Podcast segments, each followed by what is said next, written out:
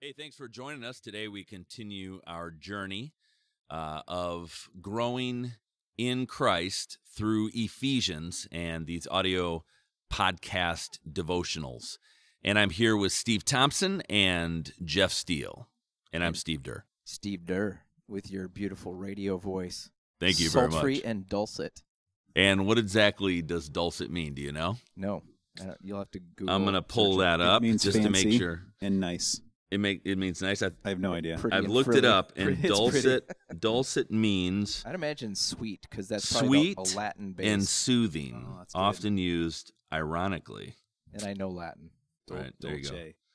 All right, But Jeff that Steele, you want to say Italian. something? That's a musical term. I've lost control. Yeah, sorry. Jeff, any uh, you want to say anything? Hi, There. welcome That works to out. the podcast. That's awesome. All right. Well, it's great having you here as uh, we did last week, uh, Monday through Thursday. A different uh, person from our Watermark Church faith family uh, is sharing a, a section of scripture through Ephesians and then commenting on it. And then on Friday, um, a few of us are getting together just to talk about some of the themes of that passage and kind of capping out the week in a panel style. Which I personally love that we've got so many watermarkers a part of this. Right. A because I don't have to do as many, but B. Just kidding. I love doing these. But B, I At seriously, a.m.. I love. We have so many teachers. We have a lot of teaching gift in. Uh, well, of course, you're gonna have a lot of certain gifts, but man, it's been so great to hear watermarkers takes and hear from their stories. That's true. That's a good point.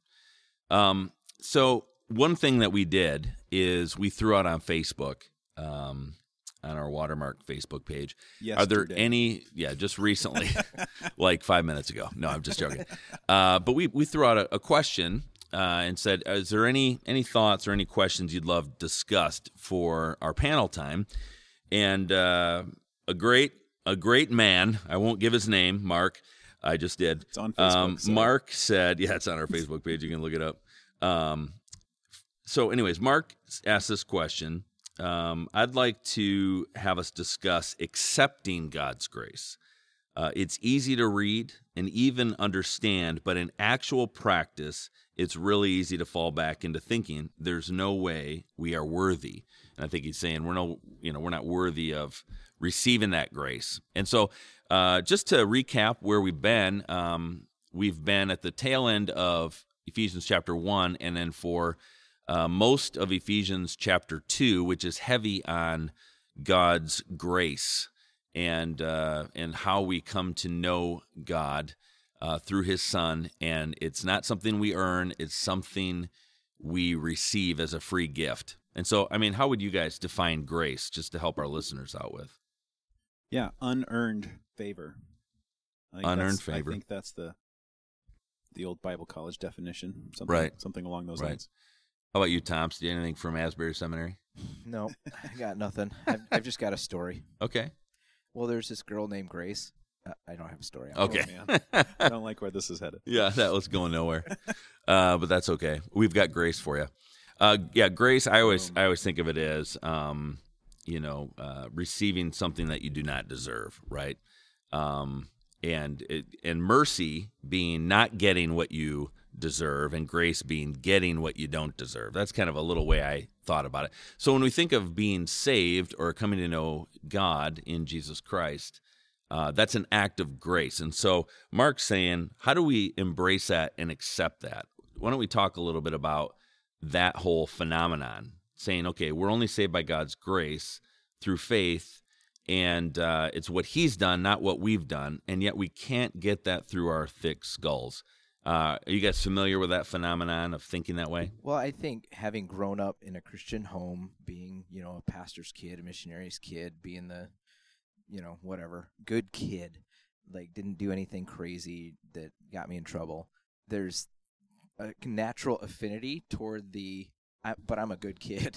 like, what what actually am I going to be found guilty of? But the longer I've lived in life, the more and more in touch I've gotten with how much I truly suck. Um, to put it bluntly, there's just stuff in my life. There's sin in my life. There's stuff that I know is not of God. And I'm just more and more aware of it. And the more I've become aware of my shortcomings, my weakness, all of that, the more dependent I've become on on God's grace, like daily. Like I can't make it. I can't do this the right way if God you don't show up. And so for me it was interesting as I was thinking about that, I thought of Paul in Romans talking about where sin abounds, grace abounds all the more. And so I think there's a very real sense that those who have been rescued from much are thankful for much. There's a, this greater sense of dependency and desperation for grace because we know we can't get out of it. Now, Paul turns around and says, So, if that's the case, should we go on sinning so that grace can increase? And he's like, No, that doesn't make any sense either. That's not the call. But there's still, I think, if we want to be able to live out of it experientially, I think the openness and willingness to look at just how imperfect we are. Right. And I'm, and I'm not saying beat yourself up. I'm not saying guilt complex. I'm not saying, you know, the old monastery way of self flagellation, you know, with the monks beating themselves with lead tip whips. That's not what I'm talking about. I'm just talking about just an awareness that we are not where God wants us to be and we can't get there without Him. And He doesn't want us to. He's saying, Would you stop trying and would you let me give you a hand? and so for me, that's just as I've gotten older, I feel like I've gotten more and more in touch with my desperate need for it. Okay. So for you, you've been able to embrace grace more as you've realized you need it more. Yeah, absolutely. Okay. So that's good. So one of the things that we can uh, maybe do or would be helpful in embracing grace is to again recall the fact we desperately need it and be honest about our life, about what we uh, who we are, the fact that we're sinners, the fact that we desperately need it, and to review that a little bit, like you said, not to beat yourself up, but to be reminded of how much God has done to bring us to Himself, and it's a gift. Yeah, Yeah. that's good. Yep. How about you, Jeff? Any thoughts on this whole subject matter? Yeah, it seems like there's two different kind of obstacles. Um, the first one, it seems like you're talking about uh, Thompson. The the whole I don't really need that much grace because I'm a good kid, or I'm I'm a good person. I grew up in a you know in the church and and and you know I can I can say that same thing. Like I, it wasn't until I really understood my own wretchedness, you know, that God's grace really became real to me. Um, because until until you really come face to face with that, like, wow, I, I really do have a dark heart. Like my heart is really broken and deceitful. And so on the front side, it's like you don't it, it's hard to embrace the grace of of God because we tend to defend ourselves. We tend to, you know, I'm not that bad. I don't really need that much. I'm okay. So that's that's kind of the first obstacle to me. The second obstacle is the on the other side where you get to okay, I really am a bad person or it, okay, maybe not I'm a bad person, but like I have the same darkness that I see and that I hate in the world around me. That lives in my heart too. I know right. that I'm capable of that same thing. So understanding that's who I am and that's who I could be, now I feel I don't deserve it. Yep. And now I feel like you want to offer me something. Well, how can I accept that from you because I haven't I haven't earned that. I don't I mean you can't you, you can't just find me in a in a gutter somewhere and just come along and say, "Oh, here you go. Here's everything you Right. ever wanted." Like that's that's terrible. You can't do that because I'll just I'll just blow it. I'll just you know, I mean I I I, I can drive myself uh, to uh, complete, you know, desperation and bankruptcy and whatever and I have nothing. If you come along and like bail me out, now what I, I'm I'm still irresponsible. How am I going to learn if Yeah. you just come and bail me out? And so for some of us, I, f- I think that grace feels like a bailout, Yeah. and it feels like this just thing that you, you can't just give Right. that to somebody. They have to they got to do something to get it. They have there. to show they're they're worth it. Yeah. And Yeah. that's where it's almost like ob- obscene and offensive, especially when somebody else is getting it, because it's certainly not fair. It's nowhere close to fair. Right. And I love how Andy Stanley talks about how we don't actually want fair, because if we got fair, we would not like We'd it. all but, be in trouble. Yeah. But like just the the whole offensiveness of Jesus' parable of the people getting hired at the very end of the day, hardly doing a lick of work and still getting paid the exact same amount as everybody who's been slaving the entire day right. and that happens over and over again and jesus is good with it He's like, "Yep, that's grace." it's it can be offensive Right. because it's completely unearned. That's good. Uh, one of the things that we talked about before we started recording is um, some of the other ideas or thoughts on how to fully embrace grace in your life. And so we've just kind of mentioned, again, recognizing our deep need for that. But we also talked about the experiential aspect. So one of you guys want to share a little bit about that? Jeff has an awesome story about it. Yeah. Um I so on on that discussion it it almost feels a little bit like the whole prodigal son story, okay? So the prodigal son, I think you might have referenced him in your last Yeah, message. Last right. message. Uh, so he goes away, he spends everything, he comes home, and he says, I'm not worthy to be called your child. And the father embraces him, and you're, come on, you're my son. You come back in the family. And for some of us, older brother types, we might think, Who've been playing by the rules, right? well, and and you, we might think, did he learn anything? Like, shouldn't he have had to say, "I've learned my lesson" at least, or something? In Right. before before the father just extends and lavishes all this grace on him, um, and I and I think that's kind of what we're waiting for. Hmm. We're waiting for that moment of, okay, I've learned it, and I won't do it again. Like, because otherwise, that that's the fear. Like, well, he's just gonna he's gonna take another half, and he's gonna go off and, and do the same thing again. Um, so we almost feel like we almost feel like that's an enabling kind of thing, um, which is not the way that God gives grace. as an enabling uh, kind of thing. I mean, it's a transformative. When God gives grace, He gives it in a transformative way, um, not in an enabling way. But we have that kind of barrier. I, Hmm. thi- I think to to accepting that yeah. certainly. Um, and and there's definitely an an idea of um not being worthy of it or okay so here's so here's kind of my hang up. Um we'll just dive into my uh neuroticness uh in This this, podcast. Get the attention It's off gonna me be, for a little bit. it's gonna be scary.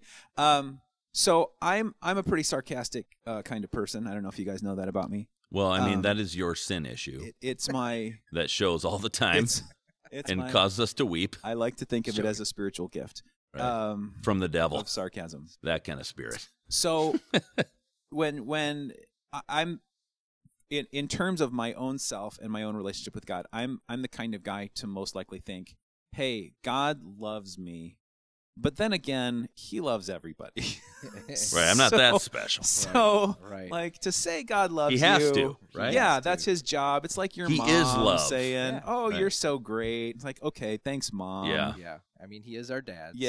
So got to. that's kind of that's kind of what it feels like sometimes. So, all right, uh, this would be last fall, I believe. We were, we had the Naturally Supernatural conference, and I went into that conference really feeling like, man, I just really want a word from God. I I would love to come out of this with a way, uh, something to say.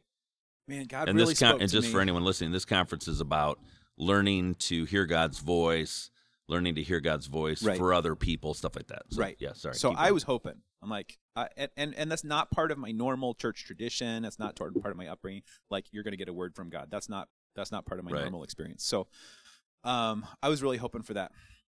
And I went into the conference, and I really felt like, um, so you guys know Barry. There's a guy named Barry, and uh, shout out to Barry because I think we'll hear from him at some point. Yeah. Yeah, this- he in and this his whole thing? Barb. Yep. yeah so um so i really felt like uh along the way god had really kind of prompted me to go sit by barry that day um for whatever reason i well, he's idea. warm and, and He- cuddly. he's, he's a cuddly teddy bear he is. so um so we're hanging out during that day and and barry keeps saying hey jeff god adores you that was the word he used god adores you and in my mind my filter i'm like okay i know.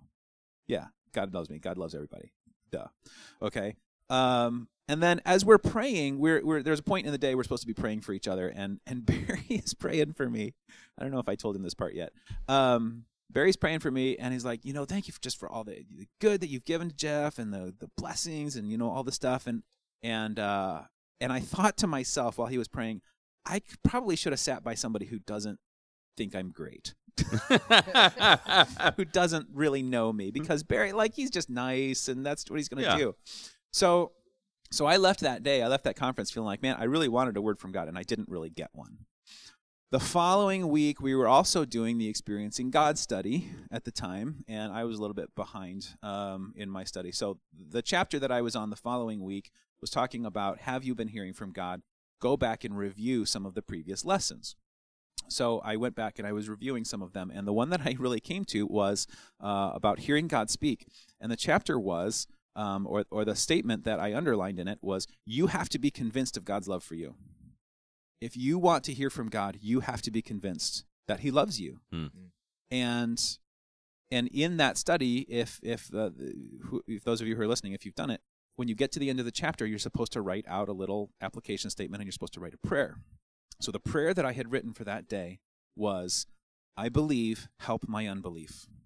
right. Like I believe that you love me, but at the same time, I have this doubt inside me. Yes, I Yeah. know it to be true. I don't feel it necessarily. I Right. don't always lean into that. Hmm. So through that and through the conference, you know, being just just kind of leaning into uh, understanding the way that God speaks to me, um, really helped me identify. You know what? I really did get that word that I wanted. It's just I just filtered it out Yeah. because Hmm. to say God adores you, okay, I know that's true. You could say that to anybody, and it would be true, but really came to understand that as a specific and personal message for me. Yeah. that day. And I think that's the power for those of you who um, have, have desired to learn to listen to God's voice, and then of course you jive it with Scripture and all that. But um, the the power I think of learning to hear God's voice for other people to get a sense that maybe God's speaking to them is that personal nature. It Yeah. takes a general truth and brings it personal, and all of a sudden you feel like God sees me, He knows me, He knows the circumstances, and He's speaking, and that's that's powerful. So thanks for sharing that, Jeff. Yeah. Um, I'm going to close our time by just uh, wrapping up, uh, reading this this passage, Ephesians chapter two. Hey, Yeah. I know we're going a little bit long, but I just wondered if you wanted to throw out that little practical handle I think you were talking about earlier. Just the recognizing God's grace around us that Jeff was mentioning. You were talking about just being thankful. Oh yeah, sure, I'll do that. Um, just so so one thing that I think helps me is obviously we hit the side that says we are not worthy of God's grace. so to recognize that and come to the end of ourselves, uh, like uh, those in um, AA and such and recovery that says, you know, I'm powerless. I need God's grace. So there's that section of it. But then on the flip side, I think it's helpful to be thankful and and maybe just begin every day when you feel like you're not uh, worth the grace or the the lo- worth the love and adoration of God. Just to say, God, I'm not worth it. Um, I'm not worthy, but thank you for it, and to continue to say thank you for those things, for His salvation, for His forgiveness, for His love, for His grace. And I think um, it, you know, it's like when you receive a gift. Uh, the worst thing to do is argue with a person on why you don't deserve it. That takes the the joy of the gift away. Yeah. When you say thank you, that's when both you and the person who's given it to you uh, come alive, right? So I think being thankful is is a huge help. But so let me just close off with this passage, Ephesians two verse eight. God saved you by His grace when you believed, and you can't take credit for this. It's a gift from God. Salvation is not a reward for the good things we've done, so none of us can boast about it. For we are God's masterpiece. He has created us anew in Christ Jesus so we can do the good things He planned for us long ago. Hey, have a great week, and uh, we'll see you next time.